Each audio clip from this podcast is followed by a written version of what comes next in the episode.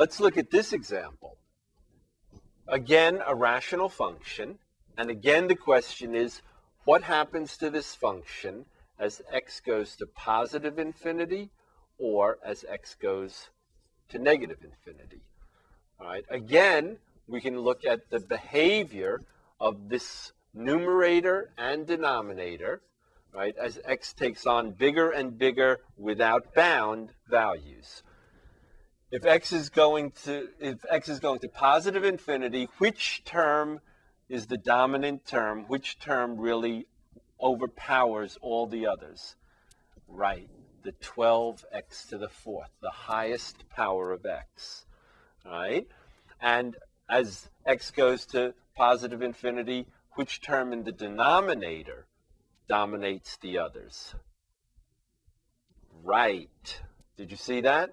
It's the three x to the fourth, not the five x square, right? I hid that one in the back. But it's what? You have to look for the highest power, all right? And how much is twelve x to the fourth over three x to the fourth? That's just what? four, right? And again, if you looked at f of what? A big number, okay, f of a million or f of negative a million, right? Both of these are going to be around four, right? three point nine nine nine nine nine or four point zero zero zero zero one, right? And if, if it's not close enough to four to your liking, take a bigger number than a million. Take a billion. Take a trillion. Okay?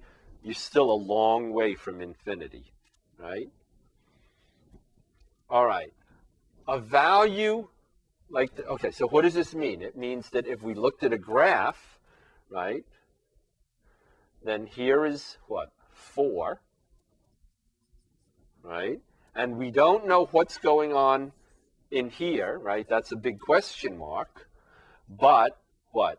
But if we looked at the graph way out here, positive infinity, or way out there, negative infinity, the graph does what? It settles down and it approaches either from below, right? That would be what? three point nine nine nine nine nine nine, okay? Or from above, would be what? four point zero zero zero zero zero zero zero one, right? One of these should happen. And what we say is that this horizontal line, y equals four, yes, is not a vertical asymptote, but a horizontal asymptote. All right? So y equals four is a horizontal asymptote. It's a line, a horizontal line, that the curve sort of settles down towards as x gets bigger and bigger without bound, positive, or bigger and bigger, negative, without bound. All right. What happens in between? We, st we really still don't know, right? We have possible intercepts, we have possible minimums, maximums, all sorts of things going on. But for the extreme values of x, if we have such a situation, right, it's called a horizontal asymptote. All right, let's look at another one.